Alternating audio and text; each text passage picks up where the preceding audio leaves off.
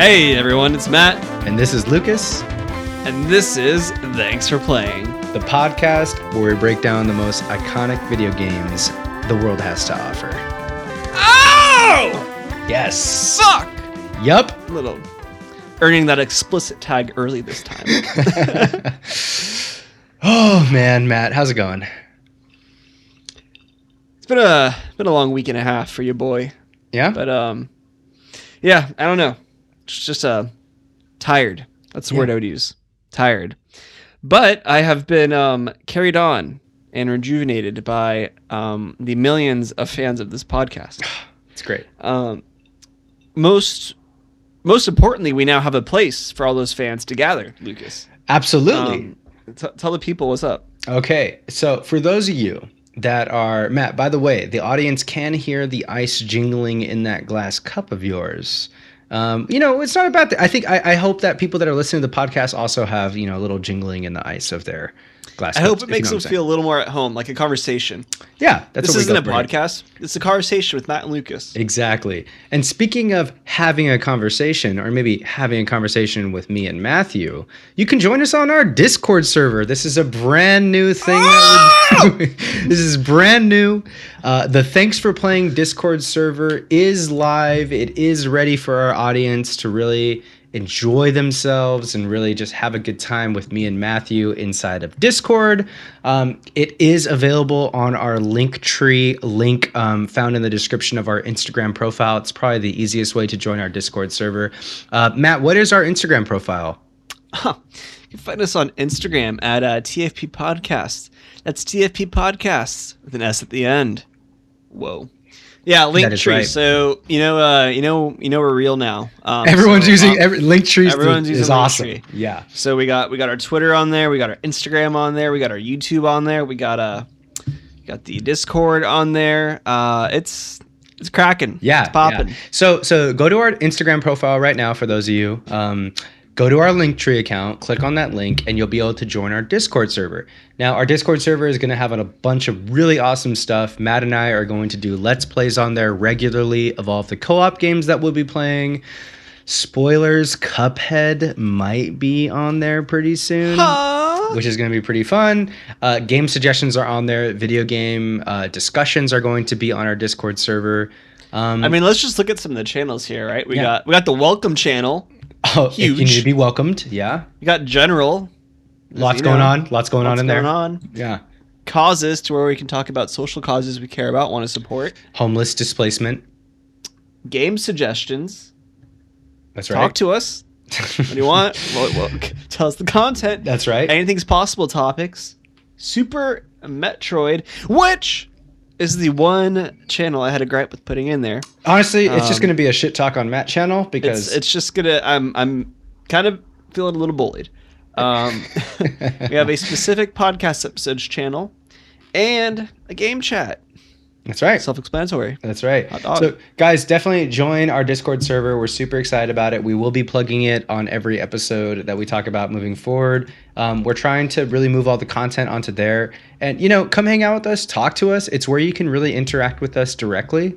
Um, you know, I'm on Discord all day. Like, I mean, me and Matt work from home nine to five, but our Discord server is always up you know so if you ever want to just kind of say something start a conversation don't be afraid to do so you know we're we're more than happy to interact with the uh, thanks for playing army for sure Well, well said, Lucas. And to show even more support beyond that, feel free to leave a review. You know, um, Facebook. No, we're not. We're not. We're not on that was a lie. Facebook. We are not on Facebook. we're on LinkedIn. we are on, We're on oh yeah we are on linkedin follow us on LinkedIn. Follow us on Spotify. Leave a review on Apple Podcast. Subscribe.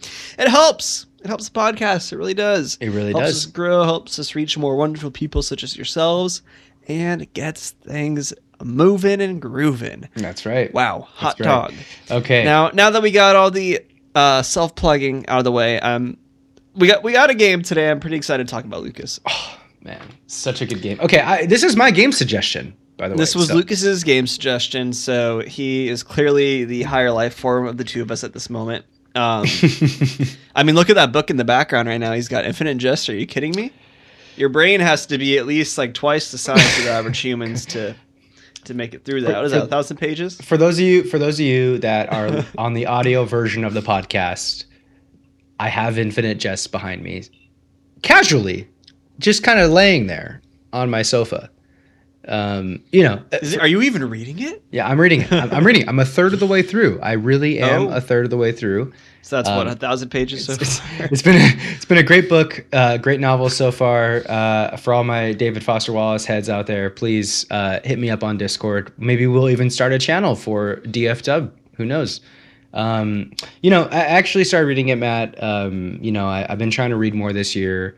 I've read about a book a month for the last three months. Uh, this is this is the fourth book, and uh, it's been great so far. And I'd love to start some sort of book club with our fans, with our TFP army or TFP militia, whatever we want to call it. I would soon. love that. Yeah, and um, you know, Matt's Matt, you're I know you're a pretty uh, big reader as well, so maybe it might be worth it. That'd be fun. And then we can start another podcast. okay, too, many, too much, too much, too much going on. yeah, too yeah. Much. Okay, but the reason I was reading David Foster Wallace Infinite Jest is because um, it was brought up um, by Davey Wreden. Uh, for those of you that don't know who Davey Wreden is, definitely, definitely, definitely check out our beginner's guide episode slash Stanley Parable episode. Um, Davey wrote or read this particular novel, Infinite Jest, while he was creating the Beginner's Guide, if I'm not mistaken. So, um, big book about entertainment, about the nature of entertainment, what it means to be entertained. I actually read Matt a passage before we even jumped in to the recording of this episode, so he's a little on top of it. Um, but anyway, big aside, uh, check it out, ladies and gentlemen. It's a really great book. Check it out. Check it out. And now, okay. back to our regular scheduled programming. That's right. That's right, everyone. Today, since this is a game podcast, not a book club, not yet. Today we are talking about the number one walking simulator. Dun, dun, dun, Journey.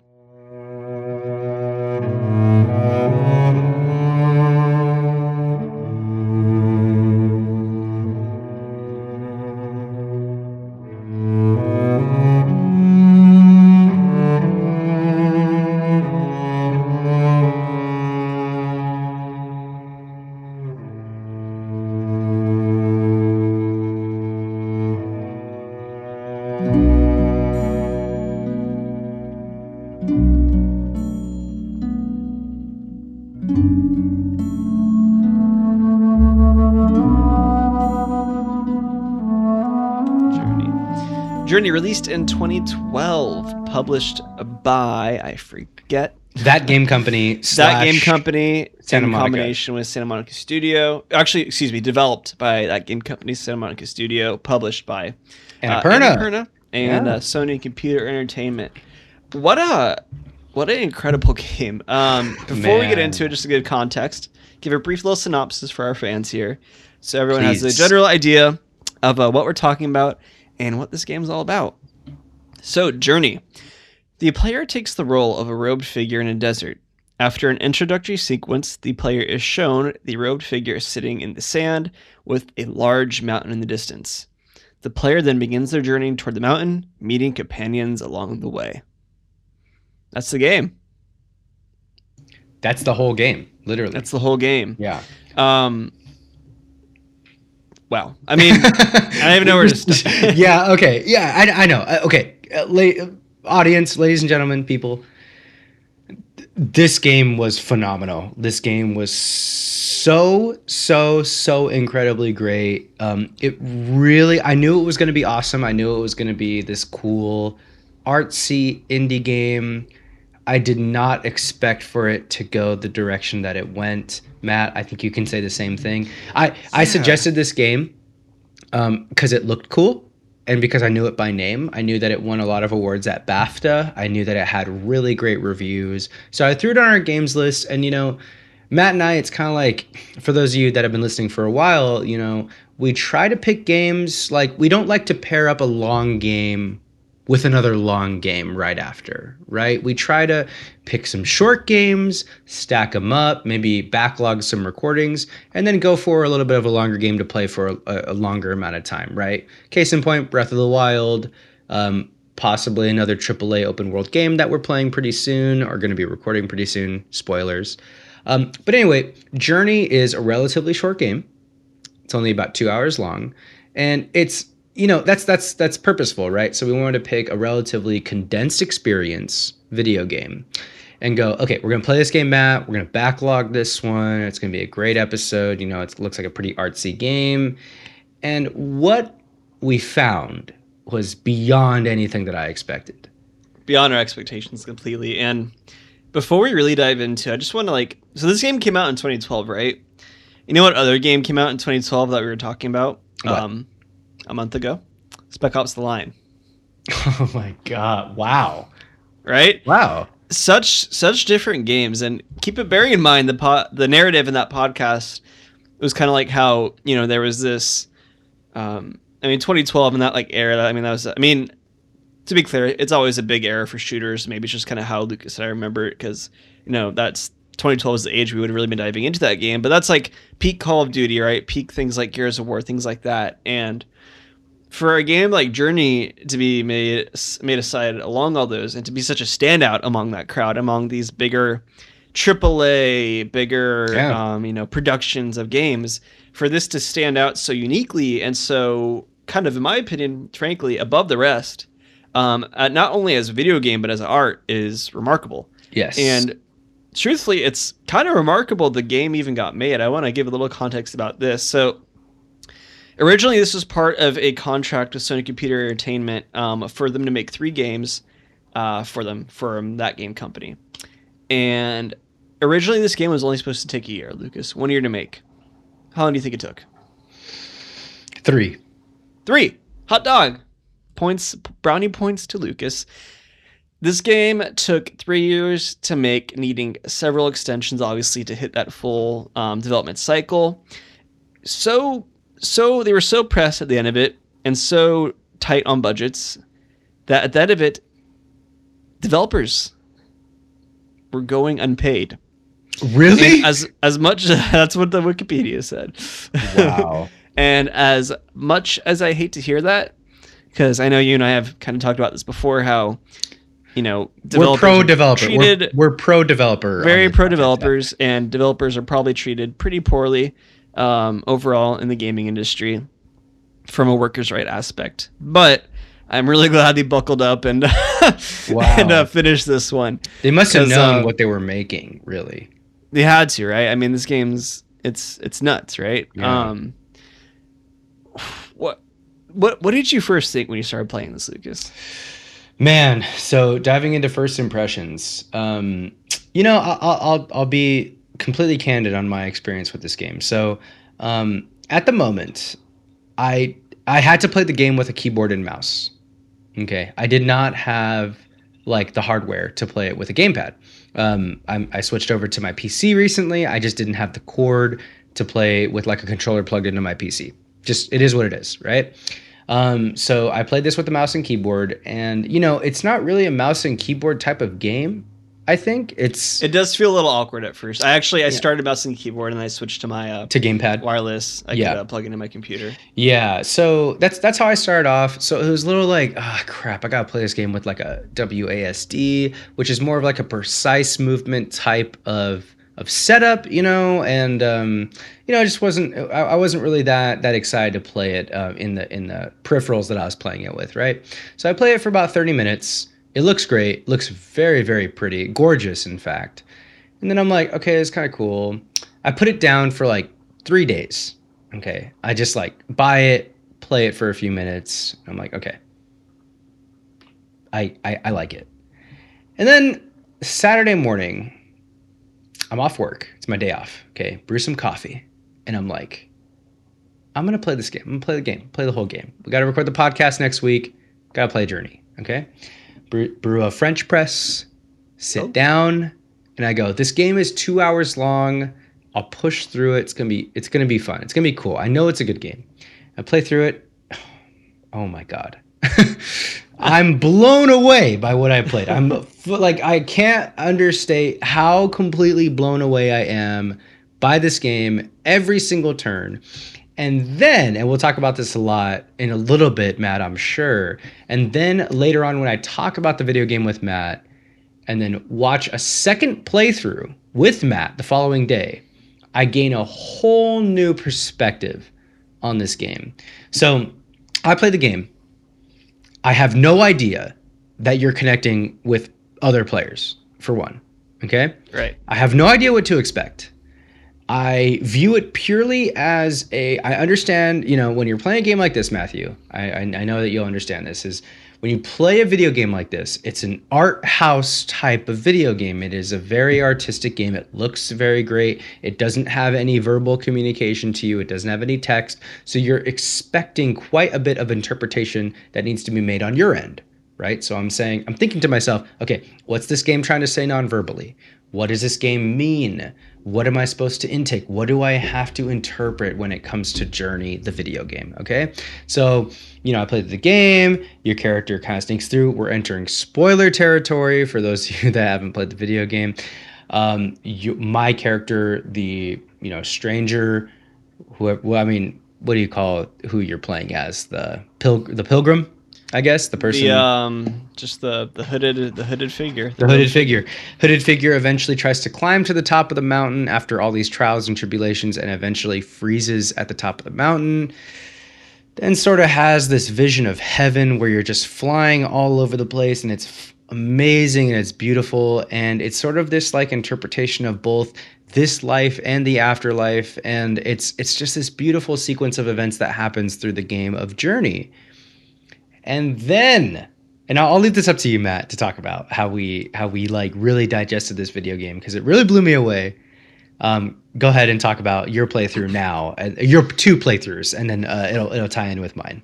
Yeah, yeah. So my, my first playthrough, to be frank, was incredibly underwhelming. Right, I um for for multiple reasons. I mean, one, I mean, I, I was honestly just very distracted when I was playing through it my first time. I had um I was distracted just by stuff going on in my in my life, so I wasn't like I was like checking my phone half the time. I was like giving it maybe honestly like half of my attention was kind of mindlessly going through. And I wasn't paying attention to kind of like any of the beauty in the game or any of like the kind of interesting things that were going on with like the um, like the art, not the art, the like uh, what's the word? The wall, the wall paintings. Basically, is there a better word? The set, the um, set pieces. I wasn't really paying attention to what was going on with the set pieces. I wasn't paying attention to um, this random, uh, the second random robe figure that all of a sudden showed up.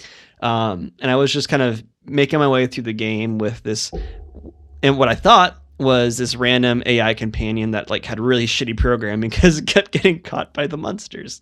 Um, and so I, I, I go through the first playthrough. I'm like, this game's fine. Um, I'll probably need to play it again to make sure I really you know understand it, can talk to it, especially because it was only like a two hour game, not a big deal. Um, so Lucas and I, I, I, look online and I see, oh, this game's actually a co-op game, has online multiplayer. I think great. So I, I hit up Lucas. I'm like, hey, let's do a playthrough together, so we can both really digest it and be on very much the same page for the podcast.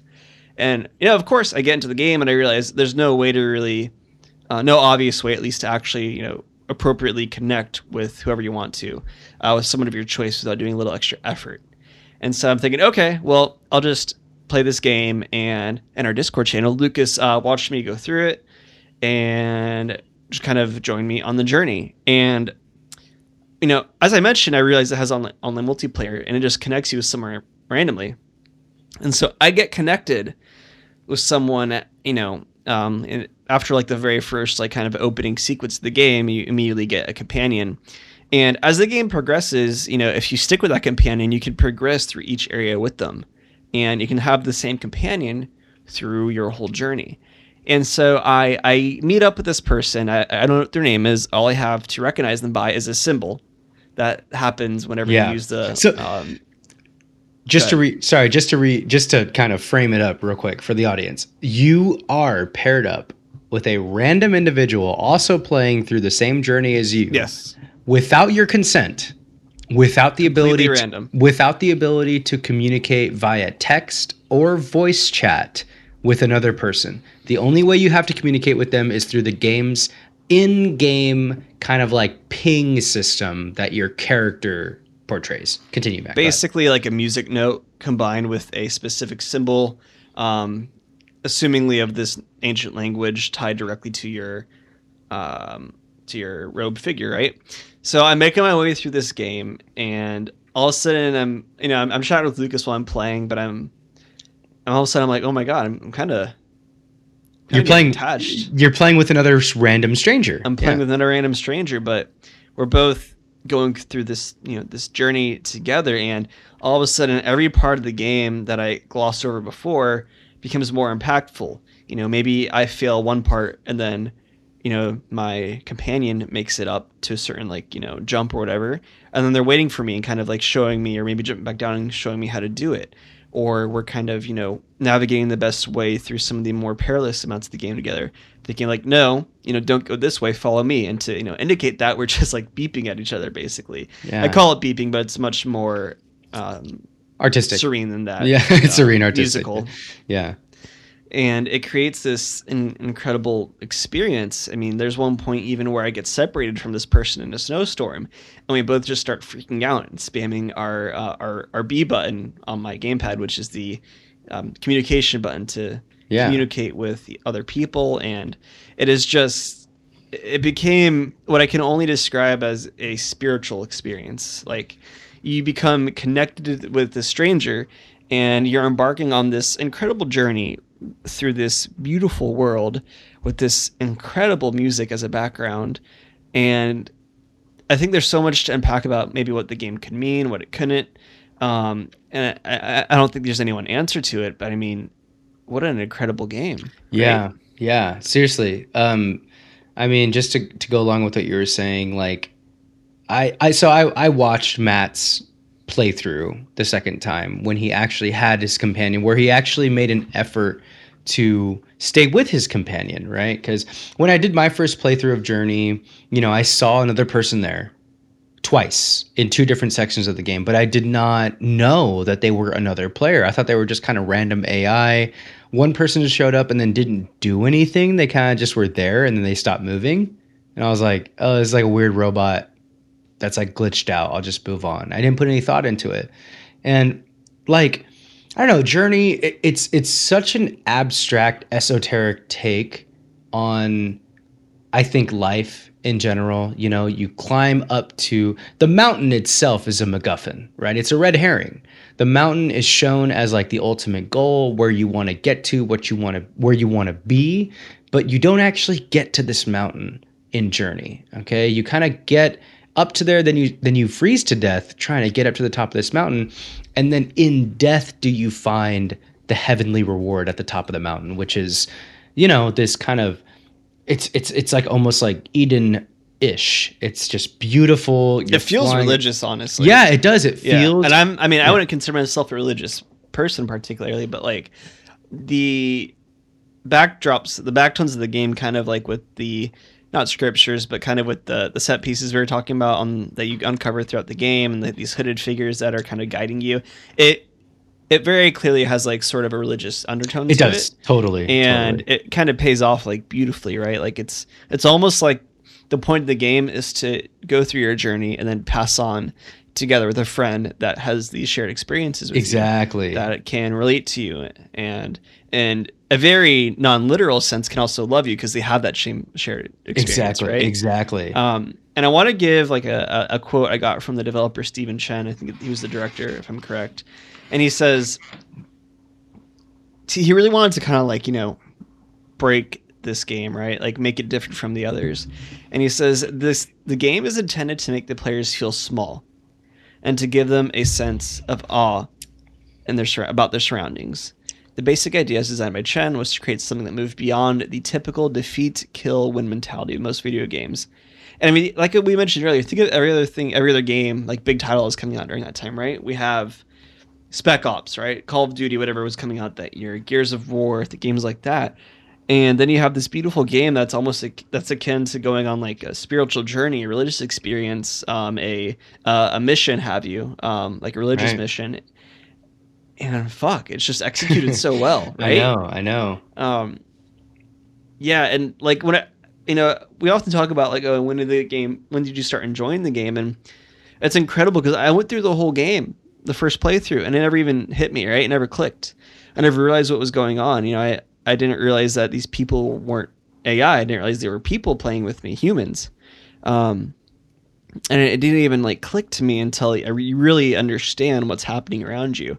Um, and it, it's incredible, kind of how different of an experience that can create. Yeah, right? yeah. yeah. I, I had a completely different ver- like perspective on the game from when I played it to when I watched you play it with a person. You know, and right. like yeah, I realized, and this was a really deep. Th- this was almost a spiritual experience or like a moment of deep inflection for myself. Was I realized that I failed this test that the game kind of put me on, right? Which was like I was given. We both did, right? Yeah, yeah, yeah. I was given in my first playthrough with unknowing. I didn't know there would be another player there. I did not know that that was another human being somewhere on this world that I was playing the game with, right? I just thought it was like rogue AI. They sat there. I was impatient and I moved on without them.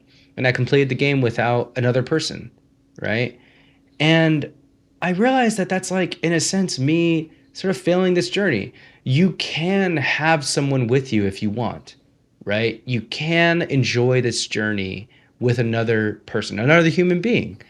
But me and you, Matt, on our very first playthrough, we did not see it that way. We didn't know that, right? So this game almost becomes a metaphor for enlightenment, for empathy, for understanding, for getting to know a fellow human being, even though you can't really communicate with each other, right? You could yeah, only communicate right. each other via like the ping system, which is basically making a like a musical note and then kind of like shouting it out. It's like not very nonverbal communication.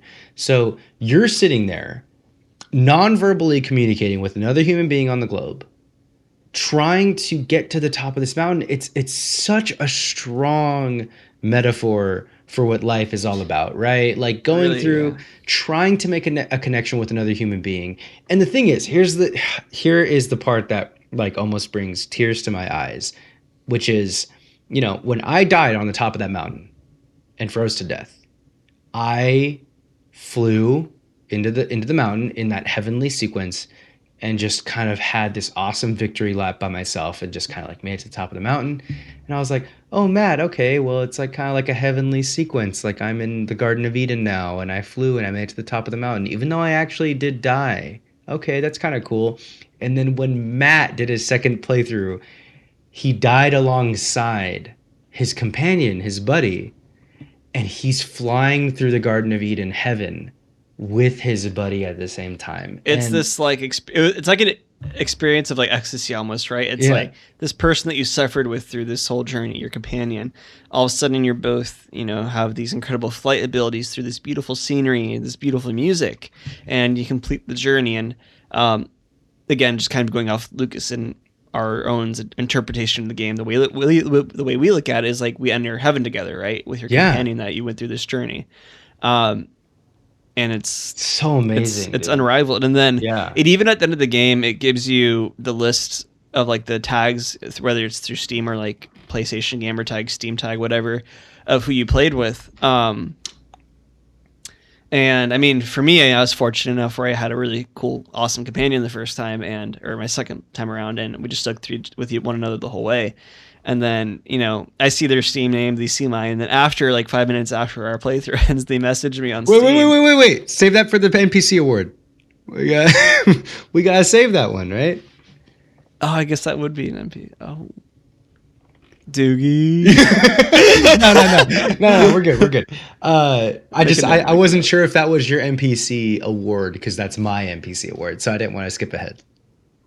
Okay, I, I didn't even think that could count as an NPC, but I guess it would because I can't play as that character. Yeah, yeah, technically. Actually, that's thank you for bringing that up. I totally forgot about the NPC award.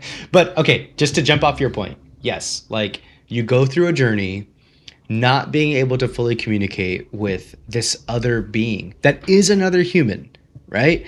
But you don't like you're you're communicating in such a non-verbal abstract way going through this very beautiful and tumultuous journey together. And it's not all beautiful. There are moments where it's scary. There are moments where it's like death defying where it's like oh my god we're going to get caught and die in this particular instance where we're supposed to sneak around because um, there are those moments inside the game but you're, the point is you're going through it with another person if you want to go through it with another person right? If you and want to, yeah. If you want to. And that's the whole I believe the whole beauty of what the video game is trying to say as a as a piece of art, right? Which is it's using the video game medium, the interactive art medium, to state something, which is you can have a companion if you want to, but you can leave them behind if you have to, right? And there was a point where when I was watching Matt's playthrough, where there was a point where Matt, tell him about when you fell down.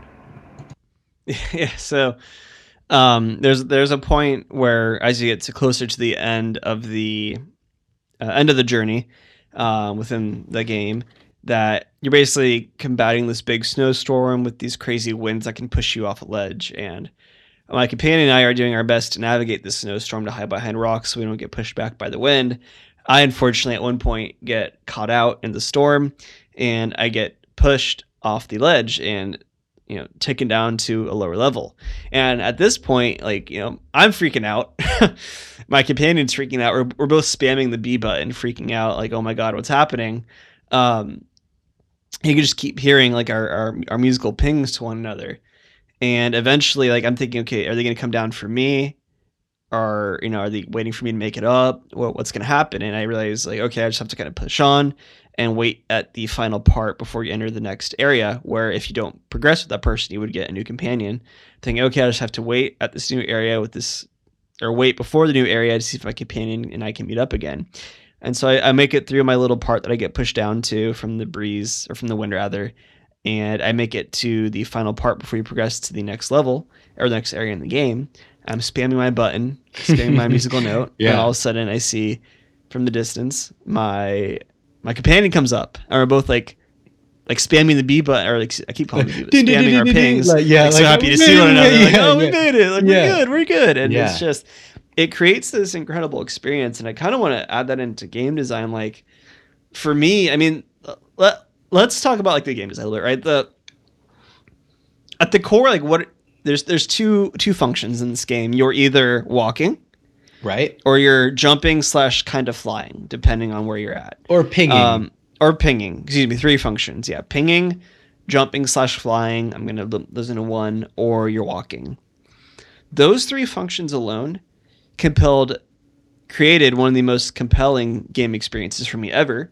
Not only with those three simple functions but also one of the most compelling multiplayer the most compelling i'm going to say the most compelling multiplayer experience i've ever had in a video game. Yeah. By far. Created with three simple mechanics in a two hour video game. Yeah like you truly don't have that many inputs to actually make when it comes to this game, right? So you you basically have the ability to jump, you have the ability to walk, and you have the ability to ping. And like you know, you don't have the ability to jump 100% of the time.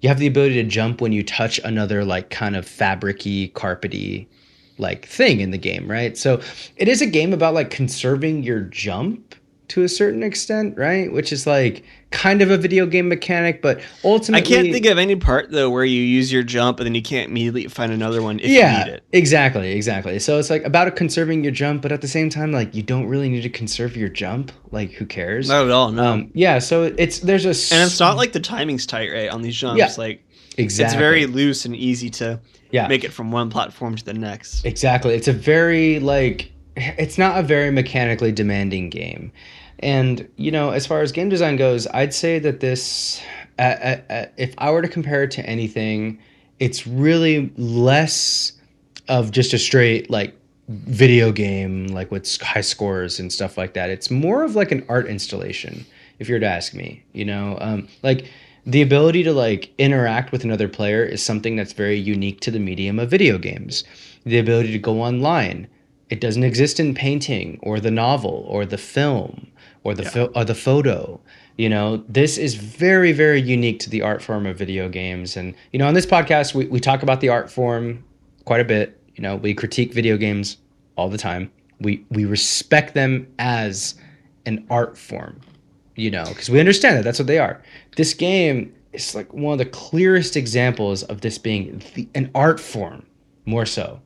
It and is, and it's it, it's. I, I don't want to. I just want to get this one thing, and like it, it's one of the best ways, in my opinion, to like experience an art form, right, is with this video game. You know, whether it's a co-op game or what have you. But in this game in particular, like you're just two humans exploring something together on a journey Yes. in this beautiful landscape. You know, it's not like you're shooting at one another like you would in Call of Duty. It's not like you're, um, you know, doing whatever you would playing FIFA with someone. Um, you're just walking and Yeah. communicating musically with another person. Yeah. And the most beautiful part of it is there's you know, there's no preconceived notions of this other person because you have no context. You don't even know what their gamer tag is or their Steam name, whatever it may be.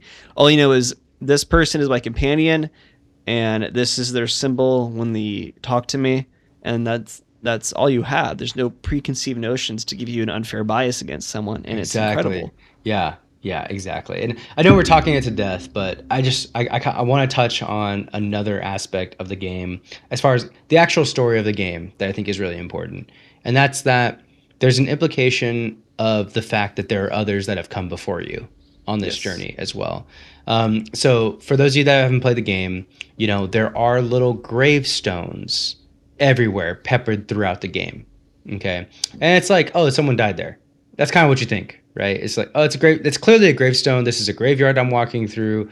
Okay, cool. Let's move on, right? You don't really think too much of it. It's just a graveyard or a gravestone. Then at the end, when you freeze to death on the mountain on the way to the very top, you become a gravestone. Okay, the implication being, well, when you die, you become a gravestone, right? So those other gravestones you saw along the way were other people before you that didn't make the journey. Okay? And then you become a shooting star and become like a hieroglyphic, like a rune, somewhere along the line, one looking like one of the runes that you picked up. Okay? So there's this cyclical kind of implication that you are just one of many on a long line of people going on a pilgrimage that eventually succumb and die on their journey to make it to the top of the mountain right? So there's just sort of like hey you're just one of many people on this journey. That companion that we keep talking about that random person you're paired with the implication the idea of the game is that they're also on this journey too you know and they'll die and they'll become a gravestone like all the gravestones in the the actual you know content of the game that are you know people that were before you that's just so incredibly beautiful to me that you get all that without even having a companion you know? Like i got that from just playing the game on my own where i'm like Right. oh i'm one of many. I'm one of many people that has taken or attempted the journey to reach the top of the mountain the mountain of life to get to heaven and accomplished it on my own or died or you know hopefully i might have helped out the person that comes after me. There's no implication of it ever ending. There's no idea of it ever coming to a close. It just is what it is kind of like life Is what it is. I love that. Kind of like life. it's very it's like so incredibly profound beautiful and religious um, all with no single bit of linguistic or verbal communication no bit of text it's just so it's so insane it's so good so good Nuts. nuts that's right It really is nuts. Okay, Uh, we, we do we do have to move on to like art style and sound design npc award companion piece pick do you- are, are we good on game design game design's basically taking up the entirety of the podcast I know, right? Because it's incredible. Um, I think I think we're good to move on to art style because I know you had a few comments about that. Yeah. So art style, you know, this game came out in 2012. Still looks phenomenal for a 2012 game, I'd say. Um, it it looks great. You know, the artistic choices made in the game are th- I think are just phenomenal. Um, it's kind of got like it's not uh, it's not a realistic looking game. You know, it doesn't have grit, doesn't have motion blur. Doesn't have film grain or any of the other crap that a lot of No. games tend to tend to go for these days. grain. I hate that stuff. We hate that stuff. We're an anti-motion blur film grain podcast. Please don't put that in your video game. Um, the art style is very minimal. You know, low poly look. Um, all the characters in the game kind of have a, more of a theme and less of like a realistic look, which I really appreciate. And there are moments of the game that are just downright gorgeous. Uh, downright gorgeous. I know that Matt, you'll agree with me. Like, and all the players that have played it, when you first enter the crumbling ancient city and you're sliding down the sand, um, and you kind of get a sideways camera angle, and the sun is setting, it's just absolutely beautiful. It's a beautiful looking game. The lighting is used very, very well in it. Um, the use of like the sun and the angles, uh, camera wise, you know, it all just works out so, so well. Yeah. Yeah. Uh, I mean, it, it, I was very surprised when I found out this game came out in 2012.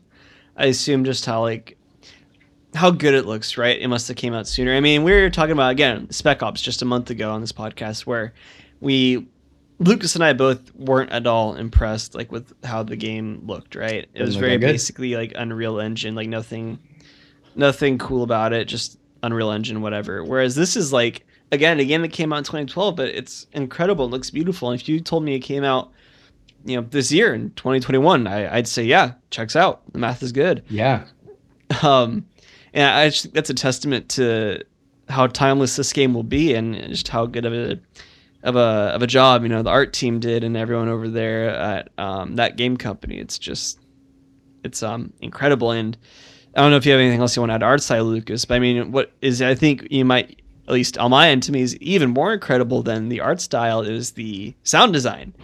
Probably yeah. one of my most favorite soundtracks ever yeah. in in gaming in general. It's this beautiful composition by a musical score by um, a man, a an artist by the name of Austin Wintory. Excuse me, Austin Wintory.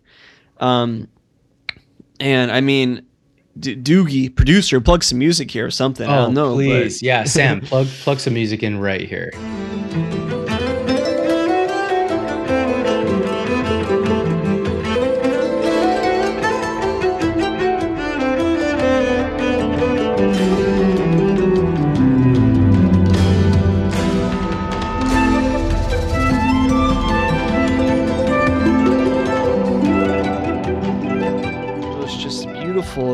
Inspiring music. It, the it the music, the way it ties in is uh, I talked with Luke about this um, off off podcast uh, earlier, but it, it feels it makes the world around you feel very alive. And for whatever reason, in my mind, I, I think all movies do this, as Lucas pointed out to me. But in my mind, um, what this I kept coming to is like Disney movies, right? How like they'll integrate like natural sounds from the movie into the musical soundtracks that make sense within the context of a given scene.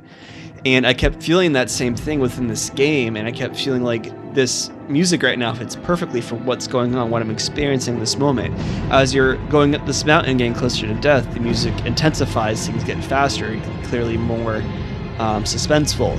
When you're just enjoying the beauty of the desert or first entering the city underground, and you get this beautiful side view, um, you know, it slows down. It's it's um, serene. It's it's beautiful, and it, it it keeps the pace of the game and fits the pace of the game and the tone of what's going on in that exact moment perfectly. And I found out the reason that is is they developed the music for this game by every like area and level of the game, the music was developed side by side. Like that was part of the natural development cycle. It wasn't um, done independently of one another. They're so closely tied together. And I hope we see more games like that in the future because it, it's it's incredible. And another little fun fact that I love, um, one of the most consistent parts of the soundtrack is uh, I, I, think pretty much every soundtrack for every area of the game contains uh, a cello piece in, included in it. Mm-hmm, and right. that cello piece is meant to kind of symbolize where you're at in your journey and where you're at in that moment in the game. And you, if you go back and you listen to it or you look at scenes on YouTube, you can totally see that where when you're, you know, going through one of the more dangerous parts of the game, getting on your way to the final push at the mountain, you can hear the the cello music will be going very quickly because you're the cello in that moment. That's that's where you're at in your journey. You're at the suspenseful moment. And on the opposite end of that, like I mentioned, if you're in a more serene moment, the cello will clearly be going slower, much more relaxed, um, much more serene music, and it's just I love it. So good, yeah. Uh, the sound design is really, really, really something. We talk about this a lot on this pod.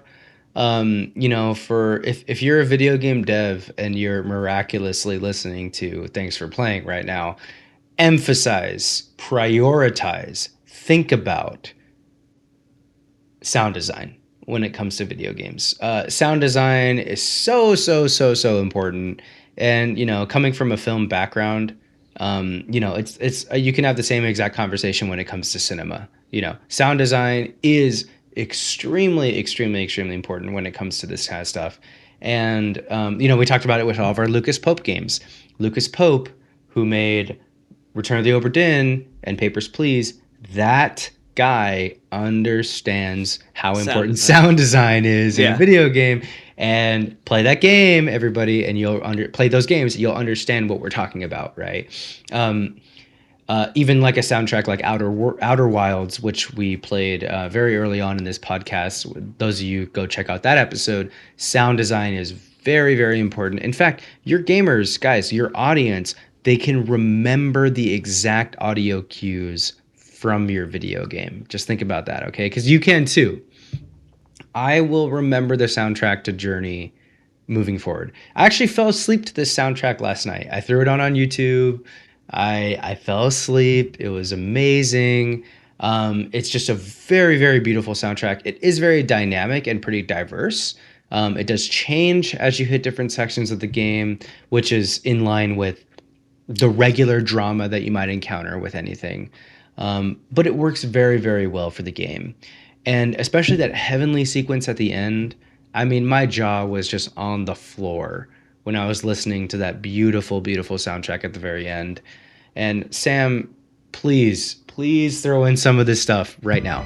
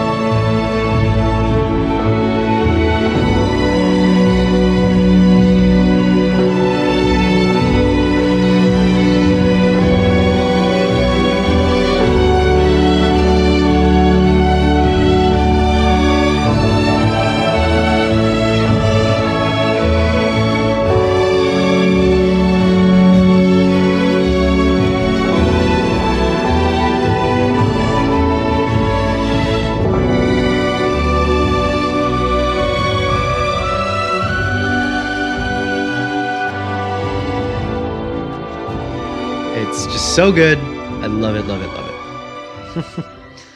Hell yeah. And now, on to one of the more interesting um, parts of the podcast, I'd say.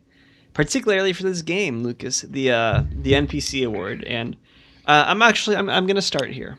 Okay. Um, so really, you know, throughout the game, you're not really meeting that many people, barring your companion. And then there's also these mysterious um, hooded, white hooded fi- figures that kind of present themselves present themselves as some sort of deity, along with their god. Um, their god essentially, and then along with these weird flying robots that, assumingly within the context of the world, destroyed your civilization. Among all those wonderful contestants, easily my favorite, my NPC award goes to my companion, um, Bubbles. That's, yep. I'm giving. The, uh, I, I, we have the same NPC award. I just want to yeah, say that. Yeah. That that was their that bubbles, was their um, bubbles. Bubbles. Okay, Matt. Matt. I I I would like to read how things went with Bubbles. I, I know we don't have Bubbles permission, but you know, there's probably a lot of people named Bubbles out there. So, I, with your permission, I'd like to read what Bubbles said to you. Yeah. Okay. You do. want? Oh. You want tee it up. Let them know who Bubbles. Is. I mean, Bubbles. Who is Bubbles? What did they do? Who are they? Bubbles Steam gamer, legend. Um, played uh was my companion. That was that was Matt's companion. So yeah. Bubbles Bubbles was Matt's companion that he played with that he was not able to communicate with. However, after Matt finished his playthrough not too long ago, just a few days ago, Bubbles messaged him on Steam and he told Matt, "Yo, hey." Right? Him and Matt had a conversation. Matt screenshot that conversation and he showed me what Bubbles said. Here's what Bubbles said. Here's why Bubbles, we don't know who this guy is, okay? But he gets the NPC award. Because Matt says this I didn't realize my first playthrough that the game was played with someone else. Ha ha. This was my second. Truly Quite the journey. Then Bubbles, not one minute later, replies, So the weird thing about that is that I was on acid the whole way. Just randomly picked up Journey. I meant to play it for years, but I never really did for some reason. I had no clue how insanely good this game is. Good game. Wow, Bubbles! This guy played Journey on acid and was Matt's companion. That guy might be the greatest mystery guest star of this podcast ever. Possibly the greatest gamer of all time.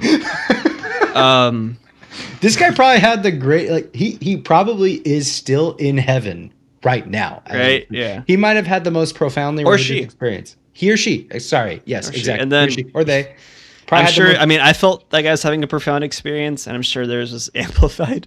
seriously. and I uh, we, we we chatted a little bit more after that, and the conversation ended. In any other context, I'd call cheesy, but given the mood of that night, is the most beautiful and inspirational thing he could have, they could have said to me. He said, "Hey, good luck on your journey."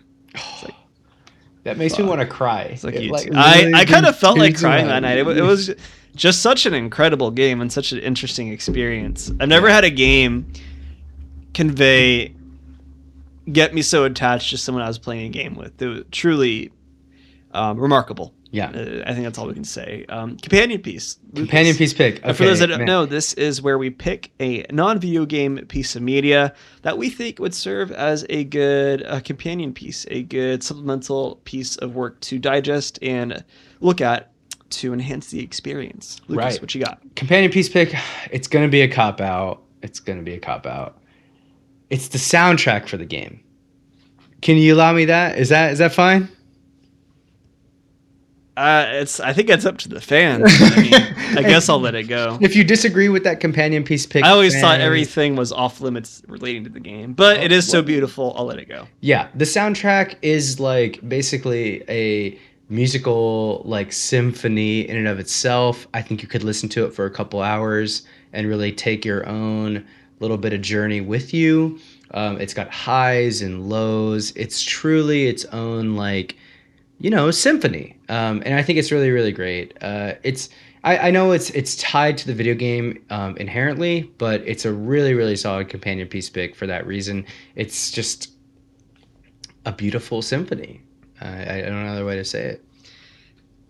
Yeah, I mean it really is, which is why I mean the again I think we both agree that one of the standouts of this game really is the music, and uh, I mean everything among it is a standout though. But that's why for my companion piece I picked another, um, not the soundtrack to the game, but I went with actually just a general like a musical artist pick. Um, a man by the name of Kevin Penkin. Lucas, do you know who that is? oh no i don't please tell me Kevin Penkin is a musical composer. Uh, notably, has done some soundtracks for anime. Uh, most notably, uh, Tower of God, Made in Abyss, and the Rising Shield of Shield Hero. And he's done some pretty notable video games as well. And I think if anyone, any of our listeners here, have watched or listened to the soundtrack of any of those um, animes, I, I think we would understand why I why I picked Kevin in particular because the it, it, when you watch that world or when you watch the worlds that his music is in, everything just fits so perfectly. And I, I don't know the production process for those, admittedly, but I I feel like it, the music is crafted very intentionally alongside with every part of that those worlds. Very similarly how it was to Journey and it's just such incredible music, particularly for Tower of God and Made in Abyss. Um, admittedly, I haven't watched Rising Shield here. I'm sure it's great, but the soundtracks of those just just, just hit different. Um, they're both they're both incredible, and they both are very. I, I listen to them both very frequently actually because I think they're just so good. all right So I definitely recommend you check out Kevin Penkin and his music if you have a chance. all right awesome moving on favorite moment matthew Easily, when I got separated from my companion and then we were united, it was just such like a joyous moment. yeah Um, and it's just because there's there's such clear panic because I could hear them like pinging, freaking out, and like I was pinging, freaking out. You were freaking out watching me. yeah It was uh, it was crazy. It was Yeah. crazy. Okay. My favorite moment is not. It, this is kind of crazy. It's not technically when I was playing the video game. It's actually when I was watching you play the game.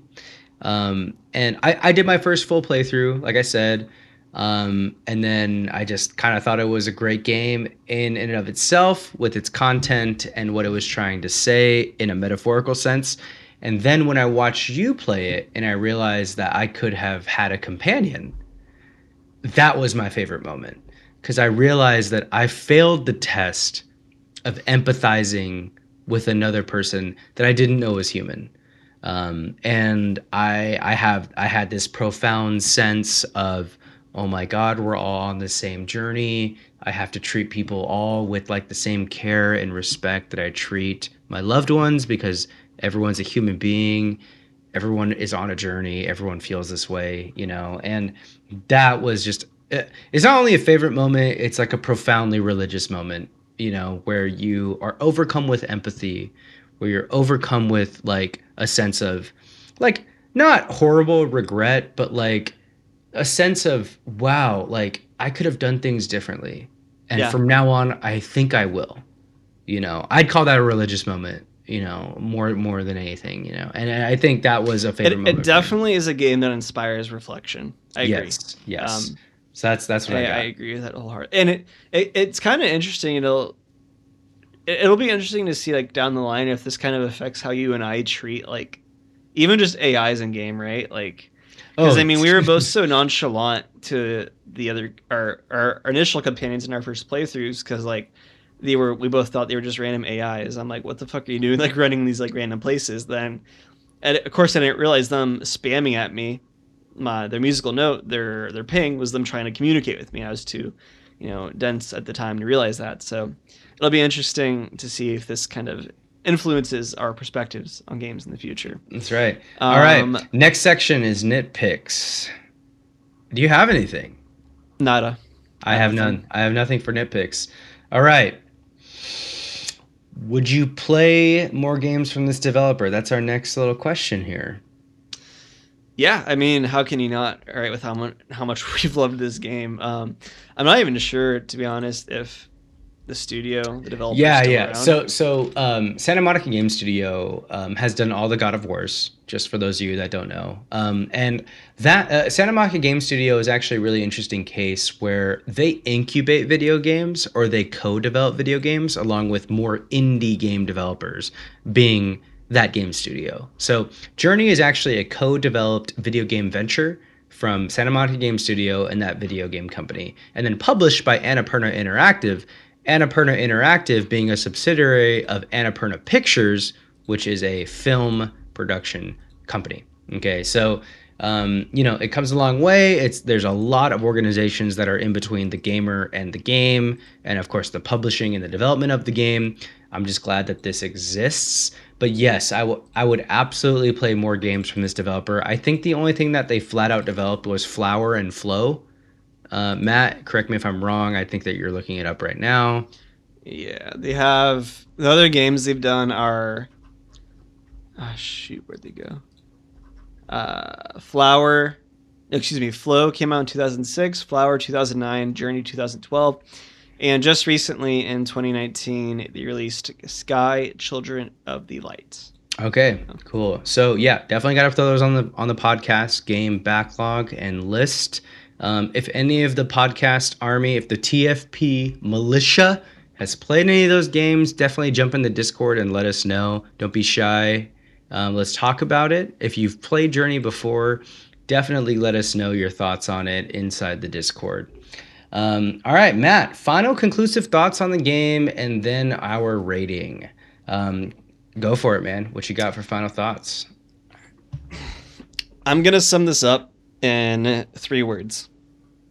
Three succinct words. Okay. This is art. All right. All right. Okay. I'm going to use more than three words for my conclusive thought. All right. Um, I, I agree with you. This is art for sure. Um, one of the clearest examples of video games as an art form I've seen. It's beautiful from a visual standpoint but it doesn't sacrifice the ideas and the like actual medium of art, the very medium, like the medium specific mechanics of the art form that make video games video games. In fact, it it's intrinsic to the game, makes the game better. It drives the ideas behind the artist's intention even further. And I think it's truly, truly a beautiful example of a video game. I'm so glad that I suggested it. Uh, it was really, really great game to play. So, Matt, what are we giving this game out of 10? Three. Of oh, those of you that don't know, me and Matt give our score out of 10. We add that up out of 20. That is the official score of the video game. It'll live on Wikipedia forever. Matthew, let's say our scores. Three, two, one. 10. 10. Yes! Yeah. Yes. Yeah. This there's is no, no surprise. There's there. no surprise there. We just love this game. Uh that's the 10. That's a 20 out of 20 video game. That awards this. I'm so proud to say, I'm so happy to say this game has earned the Mickey Legrand uh, the Mickey Legrand Coates Award for excellence in video game design. Wow, what a phenomenal video game. I mean, how can you not, right? Um, and I, am pretty sure it was obvious the score we were getting this game the whole time, just judging by the way we talked about it. Um, an absolutely incredible game, and moreover, an incredible piece of art. There's just there's no other way. Yeah, it's that it's simple. A, yeah, yeah. Um, what's the other game we've given a ten to? It's Undertale. Uh, Undertale, right? Yeah.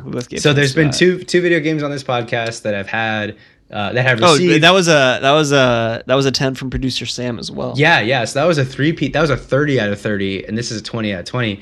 Um, two games that have received the Mickey Legrand Coates Award for excellence in video game design. Um, for those of you that haven't heard it, definitely check out our Undertale episode. It's a pretty classic episode at this point. I think the TFP Army really appreciates it. Um, and you could let us know in our new Discord server. Matt, tell the people where we can, where we can find where they can find us online.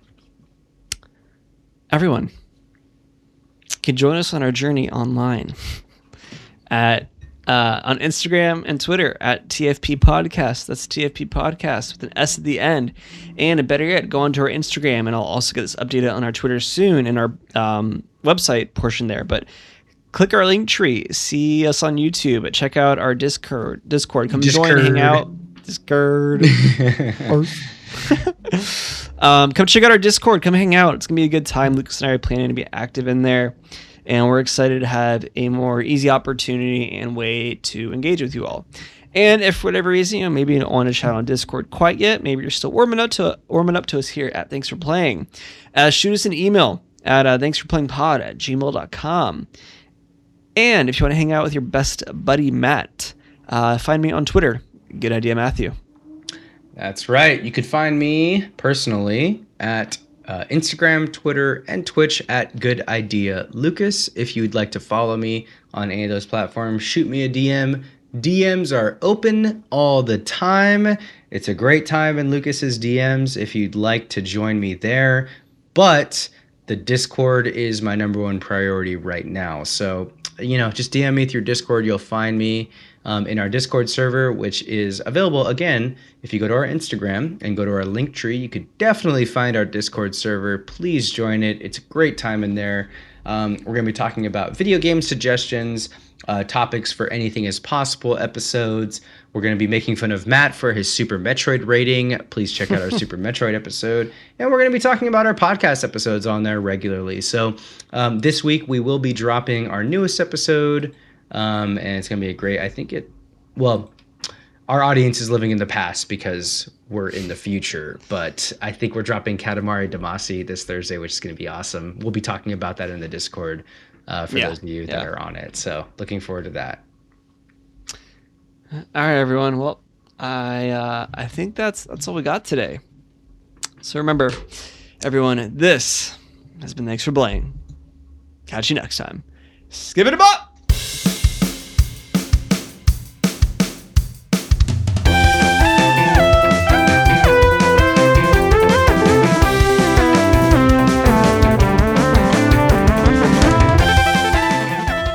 Thanks for Playing is a production of Good Ideas Only. Your hosts are Lucas Luna and Matt Rockaby. Our music was done by the impeccable Sammy Luna. And our logo design was done by the talented Isaac Palestino. Special thanks to the Roll Call Bunch Red Circle.